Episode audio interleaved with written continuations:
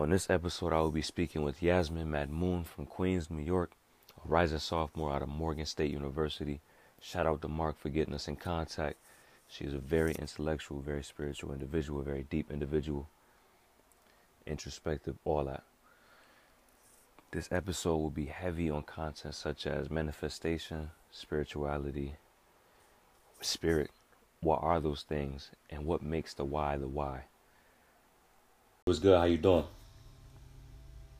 I'm good. How are you? I'm good. I'm good. Everything is good. Um, how you holding up during this lockdown? Um, it's kind of been a blessing for me. I was apprehensive at first, but you know, once you just surrender and embrace this time for what it is, mm. you know, you can make it into whatever you want it to be. Mm. What you mean by that? Embrace this time and make it what you want it to be. How have you, how have you been doing that?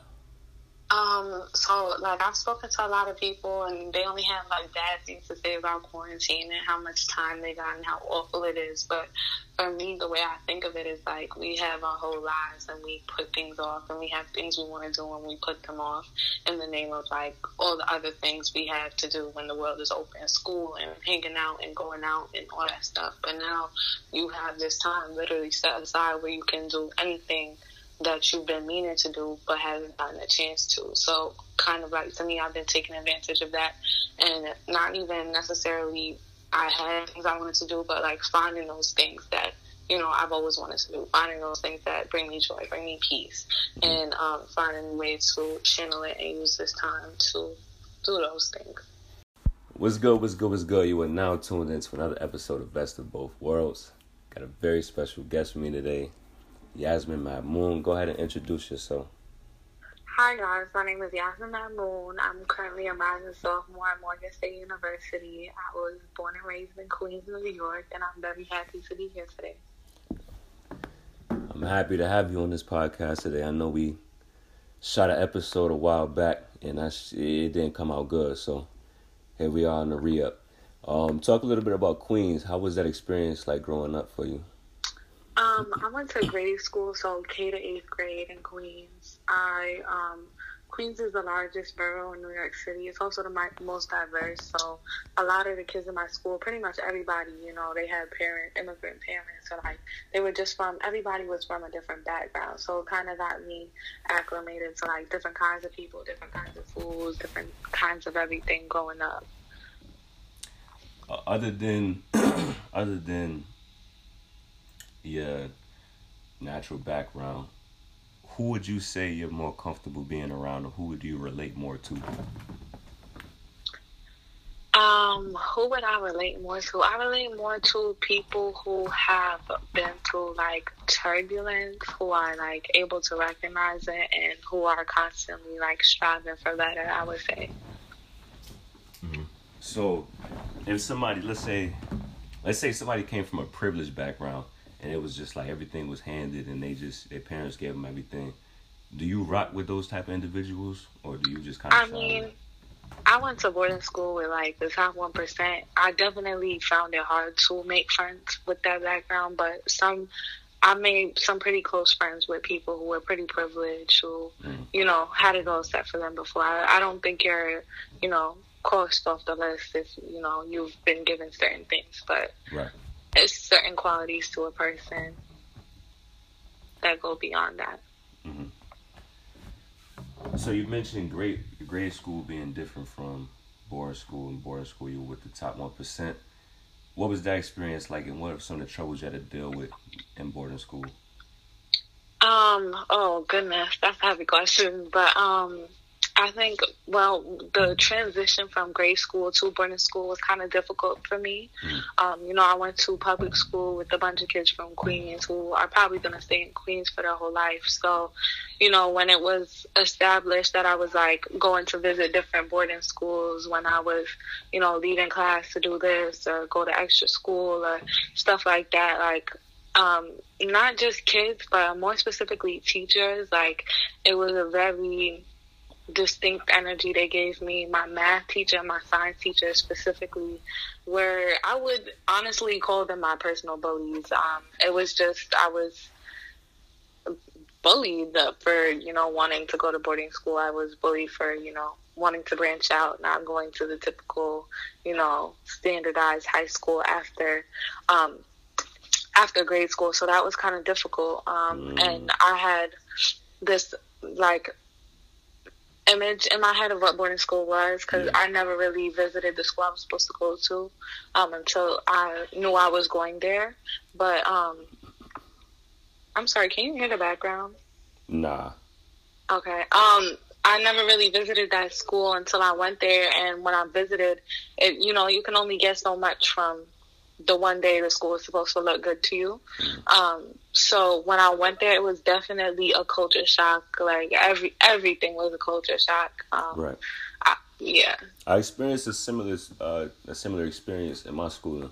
Uh, I started off in the inner city in my city, and then I branched off and went to a private school, predominantly white private school, was all male, and then I transferred and went to another city. Well, no, what I went, I went to like yeah another city school, but it was like a college prep preparatory school, and then mm-hmm. I transferred back to my old school, and then transferred out to a suburban school. That's another predominantly white school, and finished out like that. So you know I was bouncing around, but to come back a little bit, you said like you had like personal bullies and like people didn't really respect your idea behind mm-hmm. your your mindset behind going to a boarding school. Like, what were some of those troubles and what were some of the things that they were saying to you? Um, well, okay, so I went to school in the city, right? So in New York, I'm not sure if they have it in the state. I'm pretty actually I don't know, but they have like the Regents test, which is like supposed yeah, to be for whole state.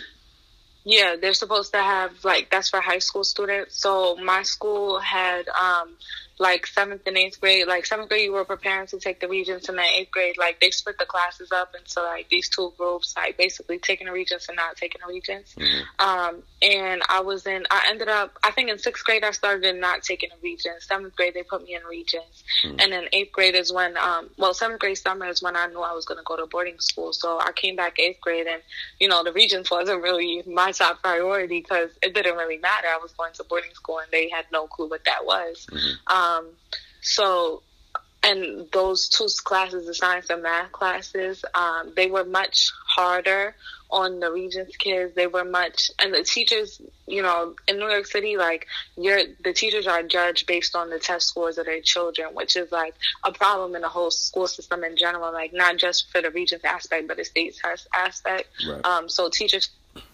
sure that their students are getting high marks because it reflects on them kind of ugly thing come out when you're trying to force kids to, you know, fit a mold or something like that. So when it was understood that, you know, you're not really going to sit here and bully me for something that I don't really care about. Mm. And, you know, I've always been somebody who like questions authority, who, you know, just because you're in authority, that doesn't mean you get my respect because, you know, respect is earned, respect is a two way street. Mm. Um, so I would like go on boarding school trips. I would come back. My I remember my science teacher. She told like I was wearing a dress to school one day. She told me like I wasn't gonna make any friends when I went to boarding school because my dress was so short, mm-hmm. which was interesting correlation. But okay. Um, my math teacher would just she would try she would just yell at me in front of the students. She would try and like start fights with me, yeah. and I have a very slick mouth. And I realized like pretty quickly that, you know, when I use my mouth, especially in settings like that, it's not gonna get me to like it's not gonna do nothing for me. So I would just um I would just not speak. I would she would yell at me and I would just not even look at her and she'd be like just imagine like a kid sitting at a desk with the teacher yelling at them like right. in front of the whole class just keep yelling keep yelling and you look crazy because i'm not even responding like what's good with you lady but i don't know like i had to try like it was tough because a lot of people, well, nobody in my school really understood, and then the kids didn't really, you know, it was kind of, oh, you think you're better than us because you're going yeah. to school with white people, stuff like that. Yeah. So it was a little difficult, but I just had to trust, you know, I was doing something for myself mm-hmm. that was going to better me in the long run. Mm-hmm.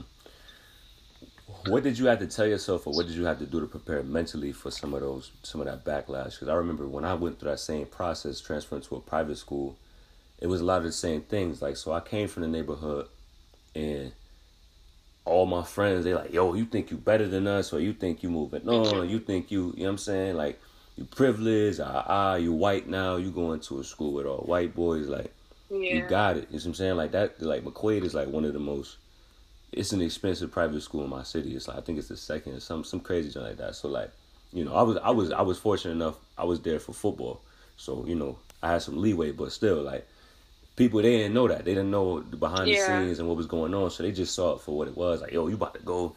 You know, you got more opportunities than us. You about to have more connections. You are us, so it became like more envious than it was like love. So definitely, what yeah. did you have to tell yourself, or how did you have to, you know, battle with yourself um, to cope with it? I would say like I don't even know. Like I was in a program called Prep for Prep Nine. Um, that was basically the preparation for us to go there. It was a 14 month um, preparatory program, and it was basically double the school, like more work than I've actually ever done in my entire life. Mm. And um, in in prep, we had a psychology class, and we had we would talk about you know things we would experience in boarding school. They would try and prepare us for like stimulations of like micro um, aggressions and stuff like that. But mm. stuff like that you can only stimulate like so far if you understand what I'm I mean. So yeah. a lot of it was like having friends who are in the program who are going through the same thing or like having the people who ran the program who, you know, went through the program themselves. Like mm. just knowing that, you know, then I'm not the only one and somebody else has been through what I've been through and they they prevail. So like if they could do it I could do it too, more of that sense. Right. And did you ever build like a close bond with those individuals you could relate to? Um, I still have two friends. Two of my closest friends were from prep to this day. Yes, they're mm very, very close to me. Yeah, that's dope. That's dope. So to kind of transition into what the household was like during all this, like what was that atmosphere for like for you? Relationships with your parents, if you have any siblings, like what was all that going on? Um, while I was during going during this transition, I would say that like I was I had so much school, like I wasn't even very present in my house. Like the relationships weren't very strong. Like I would literally get home from school. Let's say like during prep we would have school in the summer. School would get out at five. I would take the train home. By the time I'm home is six, 7 mm-hmm. You know, and I would eat real quick, and then I would be literally working till four in the morning. Like my parents would go to bed, and I'd still be, you know, reading my homework or like writing a paper and stuff like that. So, um, by the time I went to boarding school, like the and this is also like a pretty important time in in like a child's life, like formative years. Um, so by the time I went to boarding school, I was fourteen, and you know whatever relationships they weren't very strong, but whatever relationships I, I kind of am realizing now, like um, rebuilding relationships with our family that you know it was a product of that. It was a product of me, like being a child, then you know having this work and not being around, and then you know I went to boarding school for four years. Mm-hmm. So, yeah. How have you tried to rebuild some of those relationships or work on them? Um, I'm like I said, like I'm always the type of person to like fight back to question everything. My mm. parents have oh, my parents are just as strong minded as me. I think I get it from my dad specifically.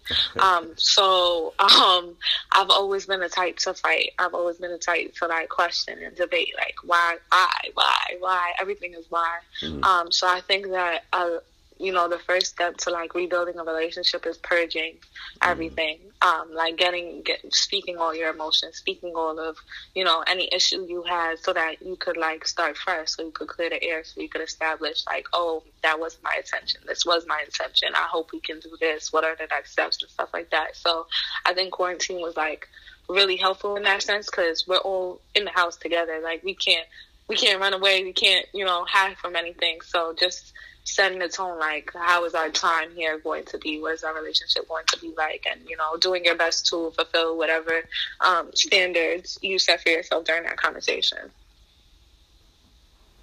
That's a gem for y'all. I hope y'all was listening. Um start that process man. Purge. That's a gem.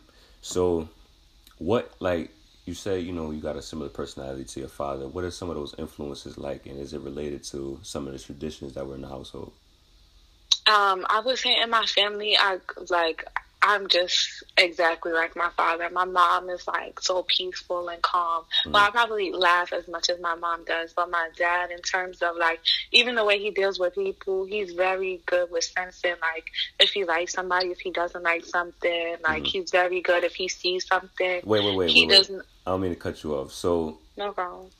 So he's not peaceful because that sounds my, more like he's more observant he okay My mom is like, my mom's the type of person like if there's conflict, like she doesn't want no parts. Like mm-hmm. she doesn't like even if conflict is right in front of her face, like she would rather just you know keep it to herself and keep the peace. Like mm-hmm. she's that I can only I don't know. Like I let's say if she would be ice, my dad would be fire. Mm-hmm. But my dad is like you know everybody's multi layered. My dad is is loving. He's very caring and stuff like that. But he's not afraid to like engage in in in conflict at all. Yeah. And he's never afraid to speak his mind. That's dope. So you pretty much had like yin yang.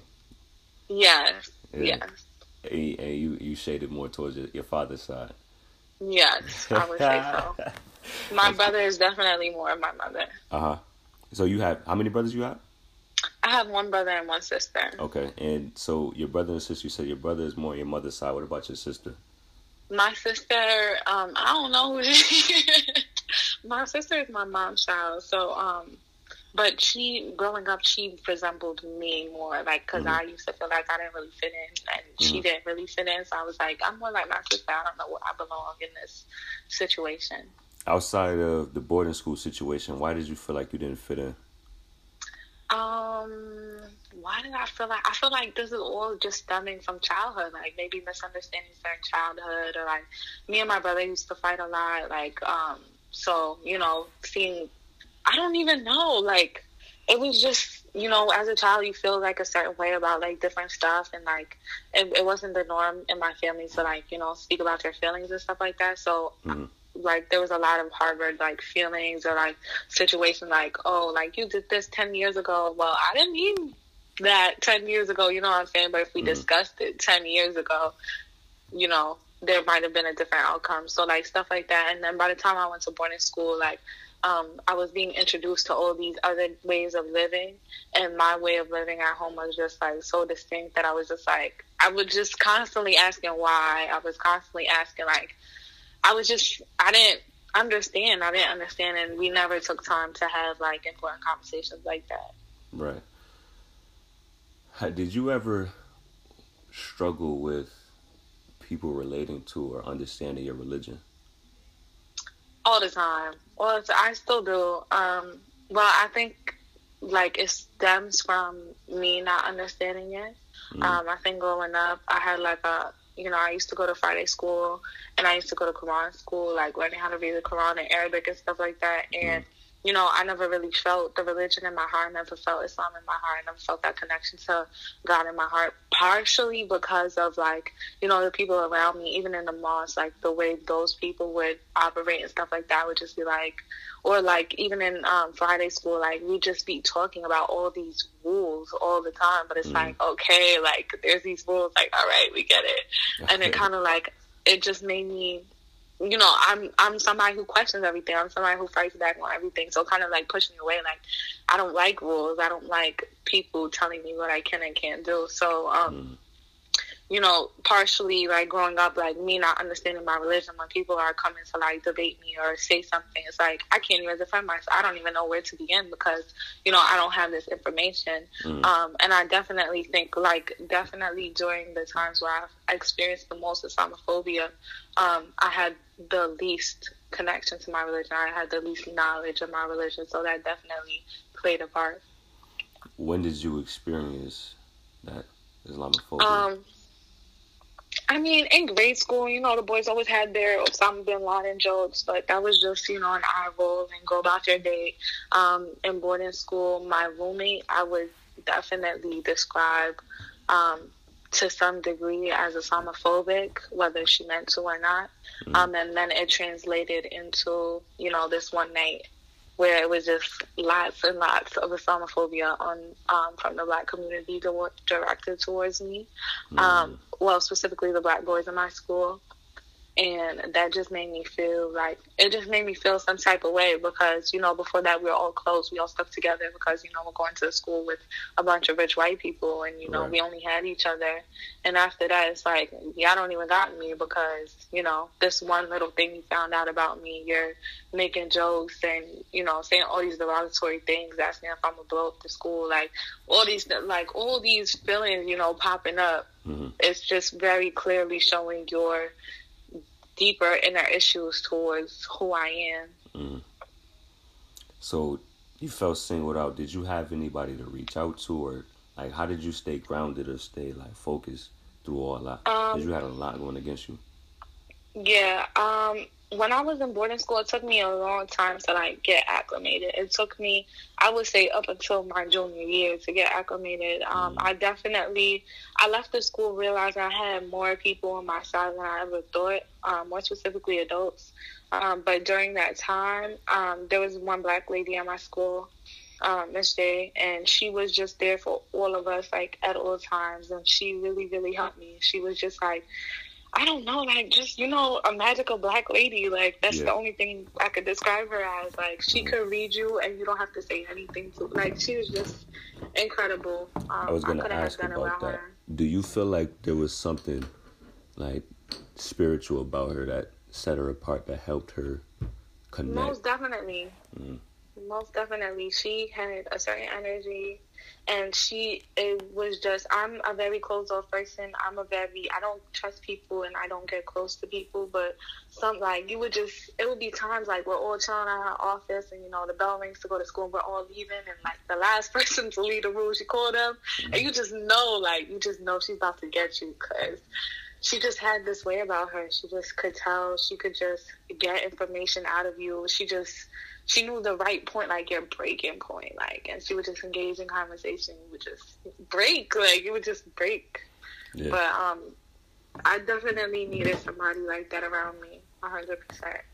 Are you sure you still closed off, or is that something of the past? Because you want a podcast with a stranger talking about your life Um, right now. I think that um, the way I'm closed off is like a little bit different than people like think about. Like I'm I'm used to sharing my experience. Even at boarding school, like I was always the most vocal. I was always, um, you know, I was always the one who was speaking for the black people and stuff Mhm. like that. But you know, if you actually try to get to know like what's going on in my life and like Mhm. what I'm going through, like you would never find out. Like you would Mhm. have no clue ever. So like I I could like talk about things, but I can't. I don't know, like the deeper in the stuff, like Mhm. you gotta you gotta reach a certain level for all that. Right, right, right, right. Yeah, I was just I was just picking at you, but um, to jump back on course, how important, or no, no, no, not how important, but would you consider yourself to be spiritually in tune? Um, I would, I would, yes, I would, Mhm. um, because I think when you're spiritually in tune, your sixth sense is much more um prevalent. Mm. I would say like I I don't like talk about this because I feel like it it sounds so weird, but like I always get like certain feelings about stuff or like a certain thought, and you know somebody will mention that thought. Like I'll have a conversation with them like the next day, or you know I'll get a notification on my phone like in a couple of hours that had to do with my thought, or like it's just really weird stuff. Like everything is um synchronicity, synch synchronity, I think it's called, or something like that. And also like angel numbers. I see angel numbers all the time. It's it's just sometimes it's very difficult to deal with because it's just like ah, like Right. the universe. What are you trying to say? Right, right, right. But yeah, Understand it's a bunch being thrown at you. What is an angel number? Explain that for me and the listeners. so an angel number is basically a repetitive number. So 11, 11, 111, 222, 333 on the clock, or Mhm. numbers that um, or like 1234, like stuff like that. That is just in sync. Mhm. and they usually you're seeing them at a time where they each have a number. If you, um, uh, I mean, if you look it up, so usually if you're seeing it, it means something. Somebody's trying to say something to you. Hmm. I never really paid attention to that. So, what's the correlation between all those numbers and six six six? Well, six six six is not on the clock, Yeah. and six six six is also the devil number. So, um, people have actually asked me that before, and I actually realized it's not on the clock. But all the angel numbers are on the clock. You're gonna see it on the clock. Right. Um, yeah. What I was saying, so so people would get those mixed up. So, people would like, I'm saying like, I, I know it's not on the clock, but I'm pretty sure that would come to, to mind because that came to mind with me just now. So I'm like, hmm you know what I'm saying? Like, where would where was where does that branch from, and what is what is it? nah, I can't even talk. Let me start over. What does that branch from, and what is the significance of the numbers?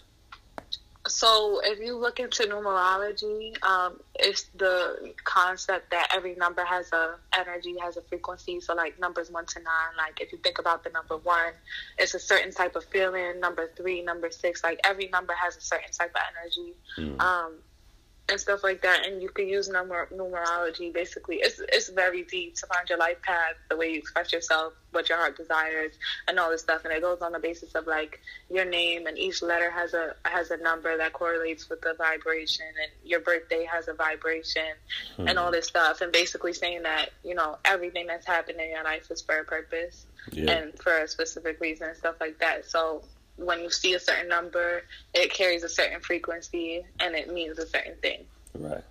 That's uh that's dope what you said. I was just having a conversation about that last night, and um, you know, the person who was bringing it up, they didn't really know too in depth about what they were talking about, but they kind of was touching on like the surface of what you just said. Mm-hmm. Um, and the other day, I was playing around with some memory, like games or whatever, where you know, a lot of times, you know, I'm one of those individuals who tell themselves like, "Yo, I, I have bad memory," um, and I, this I is kind, this terrible kind of, memory. Yeah. Okay. Well, okay. Bet. Well, this is perfect, right? So I'm gonna test it on you. So it's two systems in the brain, two sides of the brain, uh, right, left. You know what I'm saying? A left side thinker is a right-handed individual who thinks logically, and a right side thinker is a left-handed individual who thinks like more creatively. So to tie into what you was just saying with the numbers and having meanings, things of that nature, it's like when you tie the logic to the creativity, it's kind of like being ingrained in your brain. So like it becomes like once you tie both of those systems together, you could almost tap into a photographic memory, right? And it's like like how you said, the numbers are significant. The numbers are significant in the memory as well. The mm-hmm. numbers, or even just the logic in general, the logic uh, by way of the numbers is significant and relates to, to creativity. So I'm I'm kind of going off on a tangent, but um, basically it was like a bunch of random things that I was being told, right? And it's like close your eyes and imagine, blah blah blah. Picture these things, and it was like the sun. And this was a few days ago, and I learned this like five minutes, and I still have it. It's ingrained. So it was like, picture the sun, what you think of the sun, and then picture a pair of socks in front of the sun, and then look to the left, and you see a traffic light, and then look under the traffic light, you see a car, and then look in the car, the steering wheel, you see a glove, and then look in the middle console of the car, you see a can, and look out the window. You see exactly, exactly. There's a bunch of random stuff, but, but watch how it tied together, right? So then look out, look out the passenger window. You see a rainbow. Then look in, in the back of the car. You see a cat. And you look down at the pet at the gas pedal. You see your feet, no socks, no shoes. It's just your toes. You see your toes, and you wiggle your toes, right? So you see, I just ran through mad random stuff, right? But I still mm-hmm. remember that it was like five minutes. We went through all that stuff. So the significance in that, right? If you even go from reverse to the to the to the beginning or you go from you know beginning to end it's like you, you end with the toes toes you have 10 toes. You look at the cat in the back and a cat usually has nine lives. Um i skipped one too. Oh, you look in a, you look in the rear view mirror there was a magic eight ball. Um so you go from nine lives to the eight ball that's an eight. And you look out the passenger window you see a rainbow. Rainbow, rainbow. has seven colors. If you look in the middle console you see the can. The can usually comes in a six pack when you when you look at the at the steering wheel the man gloves it's usually five fingers that go in the glove you look at the car, car has four wheels. You look at the traffic light, has three lights, green, yellow, and red.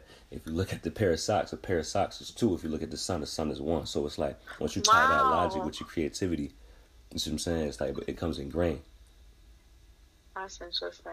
Yeah, I know that was a long tangent, but yeah, there's the numbers, numbers and all that is significant. Um, and I definitely want to like once I learn more about it, I want to teach like some people, put people onto it. But for for those who you know what I'm saying, like me and you uh, more people who say like, "Yo, your memory is bad. Your memory is bad." It's you got to change that mindset because you tell yourself something over and over, you become a believer. It becomes reality. It's like yeah. manifestation. So you know what I'm saying. You have a good memory. You just have to remember. Channel it. Yeah. Yeah. So uh, jumping back to the conversation, I know that was a crazy, crazy tangent. Uh, why is it important for you to be spiritually in tune and why would you encourage others to do so um, for me um, it is important for me to be spiritually in tune because it helps me feel connected to the world. Um, it also helps me see like deeper meaning in the world and like uh, have a greater appreciation for the world. In addition to that it was also the quickest way i've ever um, tried to heal. So i've like you know just like everybody else we experience traumas in our life and stuff like that. And um, i think i've tried a lot of stuff Um, and spirituality was the only thing that was like it seemed like very quick. I mean, it was hard work, but it's relative to everything else. It was very quick and very effective. Mm. Um, so I think that it's important to get into with your spirituality because you know it might help you in un- unforeseen ways. What if you encounter an individual who doesn't have religion, doesn't believe any sort of spiritual beings, but they're real heavy in the science? How do those two things relate and how do some of those teachings kind of reflect one another? They're real heavy on the science. Um, I was reading this book and it was saying like the first gulp of science you'll be an atheist, and then at the end of the cup you'll find God. Um, and it was mm. basically like what book is that? About, um, it's called Secrets of the Divine Love. I just started reading it. It's really good though, but it's um, it, it's just like talking about this girl's journey to God and like um, how she found God from the perspective of Islam, but like not really, like just using, touching on stuff, not really delving into it or like just speaking from her own experience. I like it, but um, it was basically talking about the chances of like this earth, um, you know, existing and us existing, and you know how many qualities and how many you know, boxes you have to check off in order for life on this rock, on this specific rock to be possible. You know, even the Earth being tilted at 23 degrees, the Earth, the Sun and the Moon orbiting the Earth perfectly for however many years they've orbited. You know, each organism having to fulfill like pH, the, the visibility, all of these circumstances in order to live exactly where they live. Like if anything was a point or um, higher or lower, like they would die literally. So just the you know, and humans are the first ones to tell you like cause and effect, and you know, mm. something caused something, so that it affects something. Like everything happens for a reason, and that like chance is just so likely. And if you look at like the Earth itself, the chance of everything here existing the way that it does is like hundreds of decimals. Mm. And so like looking into that, and you know, just trying to find the science of it, trying to see where the science fits in, which it definitely does. Mm-hmm. Yeah, I, I think a lot. I can agree with that. A lot of the teachings in science on like the laws of how how and why things are. Mm-hmm. It relates. And religion talks more of the the purpose. Yeah, exactly, exactly. So like whether you you know read the Quran or you read the Bible or whatever else. The Torah, so, yeah. Exactly. There's a lot of those teachings are universal. You see what I'm saying? A lot of those mm-hmm. teachings, if are not worded the same. it's the same thing, same purpose, same teaching, and then it coincides with the teachings from science. Yeah. The law of attraction. How have you used the law of attraction via your religion rather than just science and logic? Um, the law of attraction. I started off my spiritual journey, like my journey to God, really started off spiritual because, um, you know, I was seeing these angel numbers everywhere, like, and I spent like a lot of second semester in my room just because it was so cold. There wasn't much to do. Mm-hmm and I would be in my room all the time, and like I'd be watching something or doing something, and I'm telling you, like every time I looked at the clock, like I would end up screaming like in my room because it was actually getting annoying. Like every single time I looked at the clock, it was an angel number, and I would just be like, I would just be like, "Yo, universe, what are you trying to tell me? Like, just say it. Like I'm tired of the, you know, secret messages and the codes. Like, just just say it." And I would just, you know, I would have internal conversations. Like there would be a place my mom would jump to. I'd be like, "Nah, you're good. And I would just keep seeing it, keep seeing it, keep seeing it, keep seeing it. And I would ask the same question. I would have the same conversation. You're good. Keep seeing it, keep seeing it, keep seeing it until I just surrendered. And I went to go pray. Um, well, the conversation was about how I um, didn't pray to God. And um, I was just like, maybe I should just pray today. And I prayed, and like three crazy things happened. Like, three, like, it was just very random out the blue. And like, didn't have to happen. Mm-hmm. And I was just like, all right, tomorrow I'm gonna pray again. like yeah. I like that. yeah, yeah. And that's how it kind of started. Um, but going back, I just jumped on a tangent. But um, um, the law of attraction, how I use it in my life is I speak things that I would like to happen, or like things that I am in control of. So like, you know, when I came home, I spoke having a better relationship with my family to life. Like I spoke it and I did the work to do it, and I asked God to help me to do it.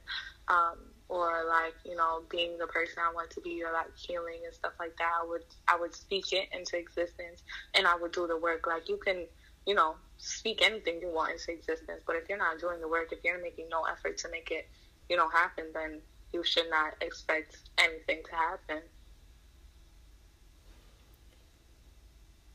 When you pray, right? So you want to, like you said, you speak things and then you act upon it and you mm-hmm. ask God for assistance when you pray, how does that go about? Um, well, there's many different ways because the theory that like God is always within you because your soul came from Him, like He's your, you have a piece of the divine. Everything has God in it. You know, nothing on this earth would actually be possible, especially nature. So like I, I started this thing where I got like a bunch of plants. Um, I have I say I have a forest in my room, but um, um, just like the idea of like giving so you could get back, and just like I think that that's like a part of like talking to God. Um, I also think praying like traditional way of prayer for Muslims is like I don't know how to explain it, but it's this whole ritual. We pray um, five times a day. Um, you can also talk to God. Just mm-hmm. like like if I'm just sitting in my room, I have something to say to God. I'm gonna just say it. Right. Um, but I also think like you know, since God is within you, you don't have to speak things aloud. Like you could think them. Yeah. And like He could still hear you because He's omnipresent. Um, and then there's also just like being grateful, being thankful, and like my favorite prayer is just to ask for whatever I need Mm. Um, because ultimately we're human, we're flawed. We don't know what we need. We don't know what's good for us. We could, you know, hope and wish and plead and, you know, try and alter our reality all day long and, you know, get to our destination and realize we weren't meant to be here. Not even we weren't meant to be here, but it doesn't serve you. So, you know, what's most important to me is getting whatever I need. And God is the only person that knows, you know, what I truly need. Mm-hmm. So that's what I like to ask for. Yeah. So, kind of touched on that because I wanted to see like when you pray, like how was it you were going about, and you you know you touched on those things. Like with me, when I pray, or as of late actually, and I would say this has been for a few months now, ever since like right before we left college, I transitioned from the prayer, or not prayer, but from the system of asking and begging to giving thanks. Right, so. I, mm-hmm. I, I grew up around seeing people, or actually, you know, I've always been in prayer circles where people like, God, I'm asking, I'm coming to you. I ask for this, I come for this, and this, this, and the third. Can you give me this? Can you show me this? Can you do this? That, that, that, that. And like, mm-hmm. where's the the love? You see what I'm saying? Like, yeah. you can't you can't preach to me as a Christian that, or as a religious leader of any sort, that there needs to be a relationship with God, and you have to have a love or a care and yeah. every time we pray, you just come in like asking because asking for something. Even if you like, let's just not even look at it for those who may not even believe, right? Let's say you a person with money in your family, and all your family members who don't even really vibe with you like that, they come out of the out of the woodworks like, yo, I need a, I need you know a couple hundred for this. I need this, out and the third. Let me get this. Let me get that. But they not seeing how you doing. They not checking up yeah. on you. You know what I'm saying? Because it's a process to you even getting those those resources. So you have to sacrifice a lot of, you yeah. know, yeah, mental health and things of that nature. So they're not really checking on you. They just want your benefits. So like for me, it's like I transitioned from doing that to just giving thanks. You know what I'm saying? I'm like thankful every day. Like even the simple fact of me being able to open my eyes in the morning and breathe. Like yeah, yo, like I work at a grocery store, so I'm first line Anything when it comes happen, to the yeah. yeah. So like I'm just thankful I'm waking up. My throat not sore. I'm not coughing. You see what I'm saying? Like, just, you yeah. know, the smallest things like that. Like that. Yeah. So, like, so, you know, I, I transitioned from, you know, the asking and begging to the giving thanks. And I started to see, like, a real change and shift in my life. Like, a lot of opportunities opened up. And a lot of things were just, you know, my spirits and things was just, I don't know. It just seemed like everything yeah. was more positive. Everything was more like different, moving because different. that's the way you're moving through the world. Yeah, I think a lot of people have this notion that they can only talk to God when something's wrong. Like mm-hmm. you can ask God for. I like to add like. Also, what I like to do is ask for other things for other people because I find that when I ask things for other people, I get like blessed in like extra, like in ways mm-hmm. like I wouldn't have imagined. So like being appreciative of my health, being appreciative of my family's health, asking, you know, that it stays the same, or even like if nothing's wrong, like just saying thank you, like mm-hmm. nothing is wrong, like you could still give thanks and stuff like that. I think that's really important. Yeah. Yeah, and and it's also important too for people not to get mixed up what we're saying. We're not saying just pray for the benefits, mm-hmm. because mm-hmm. You ain't just going praying just the next day or next hour or something going. You know, sometimes that happens, but like it, it's not like I'm saying that shouldn't be your main goal. Yeah, uh, that relationship should be built, should be crafted. Um, Most okay. Definitely. To so you have a YouTube channel now. Go ahead and plug yes, your YouTube channel and put them on to what you what you drop on there and what's your content like. So my um, YouTube name is the the Divine Esoteric Beauty. Um, I have one video up there right now. More coming soon. Um, my first video is basically about um, your energy, how to raise your vibration and attract um, others, as well as things that you would like to come into your life, as well as like starting your spiritual journey. I know a lot of people um, are interested in starting a spiritual journey and don't know how to go about that. So I kind of lay out like the first couple of steps to begin that process. Mm. Can you highlight a few uh, topics, like dive in a little bit on some of the things you touched on in your video? Um, so in the video, I talk a little bit more about how to be aware and how being aware, you know, translates into um, how you see the world. I talk about um, ways to mindfully, you know, raise your vibration and you mm-hmm. know start to heal, which is um, journaling is also meditating mm-hmm. with guided meditations and um, um, sound healing. I put some you know, some of my favorite um, guided meditations, Guy Laundrell. Mm-hmm. He's really, really good. That's probably my favorite um, person who does meditations. I talk about manifesting and um, I talk about giving thanks and um, strengthening your relationship with the divine. Mm-hmm. How important is meditation? And, you know, what are some of those strategies that you've used in your meditation skills?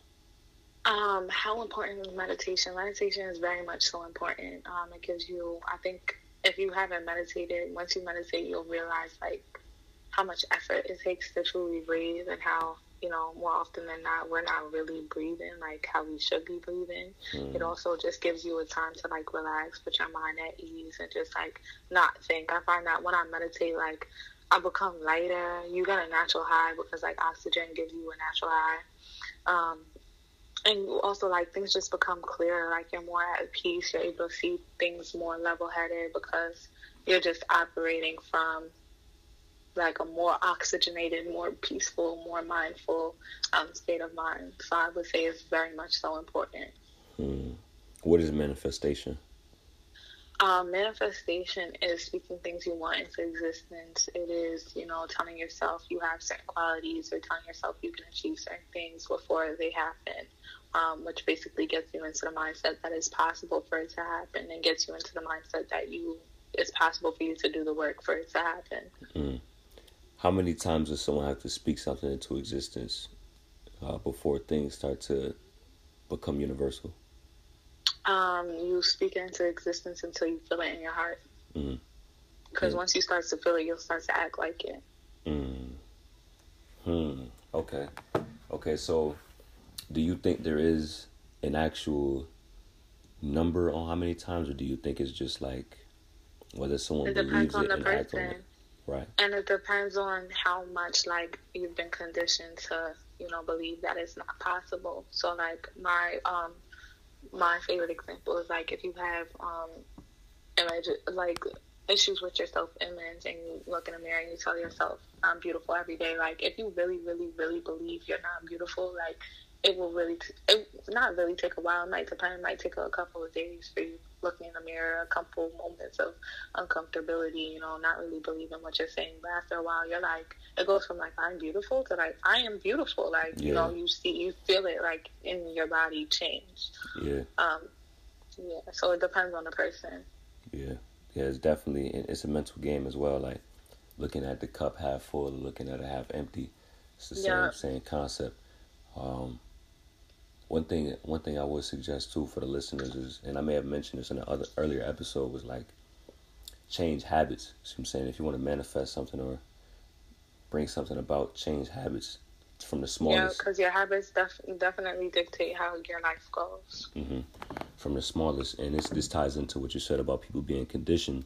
It's like we eventually people lead down a path that, that, that gets them into this thing called hypnotic rhythm. And what that is is like you've already created so many small bad habits that it turned into a group of big bad habits, and it's like it becomes part of your character and who you are, right? And in order Yeah. to change that, you have to reverse that and implement more small good habits. So whether that be when you wake up, you fix your bed every morning.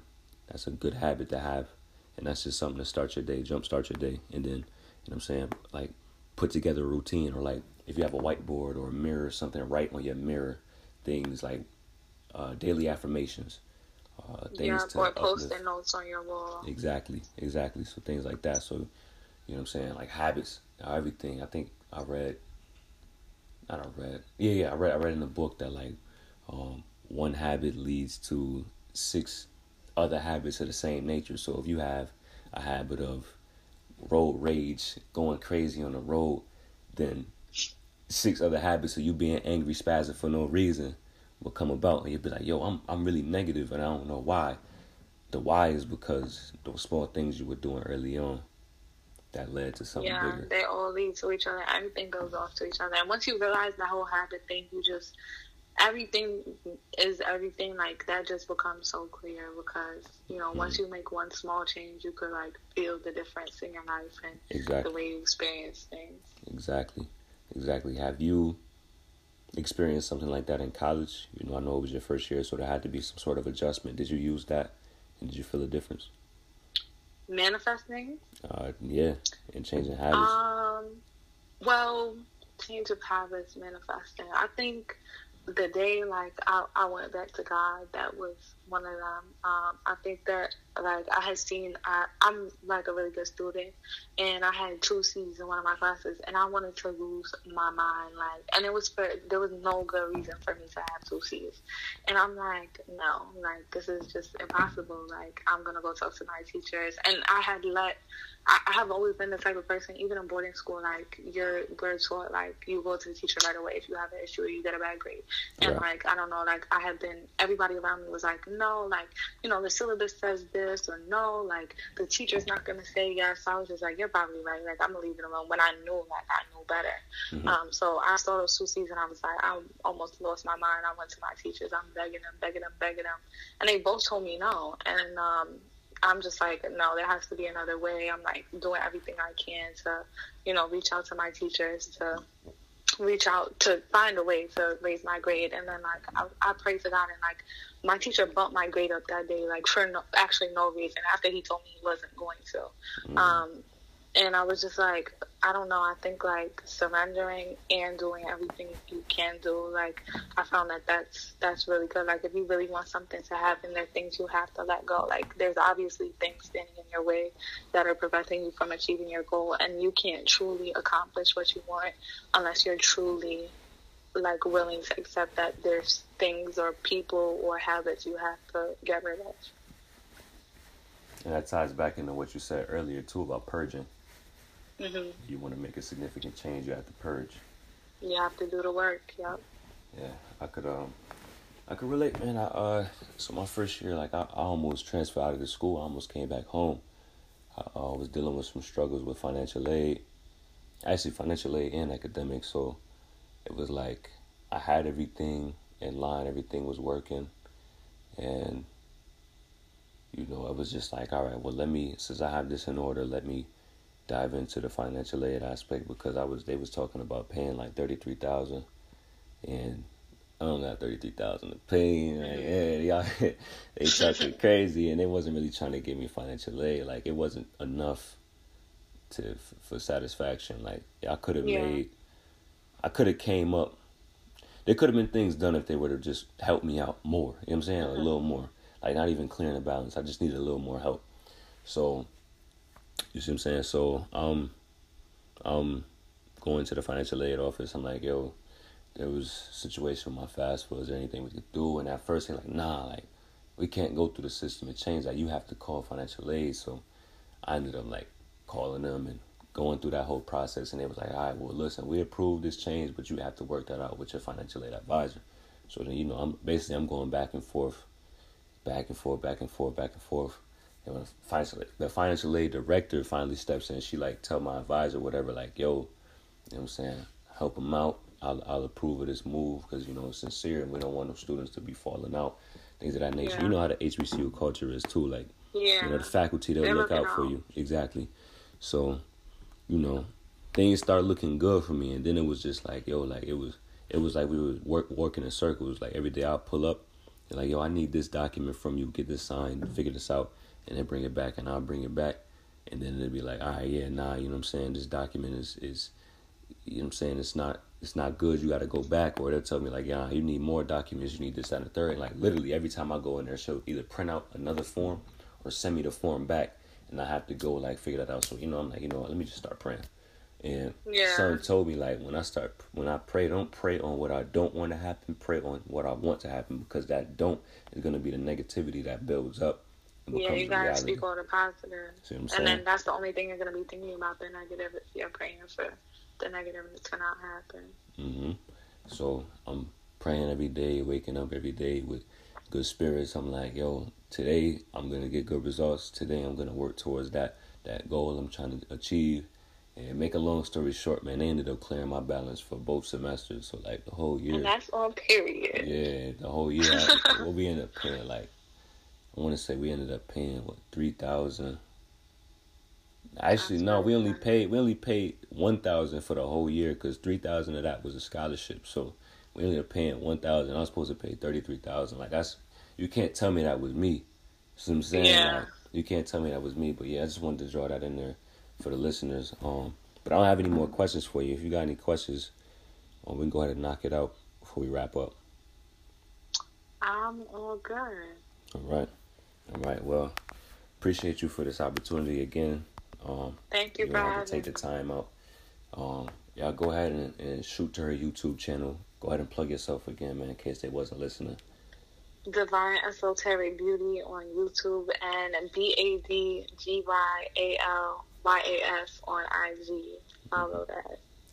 Go follow her and go support, go subscribe, go watch, tune in, take notes, do whatever you got to do to receive that information. It's very valuable information.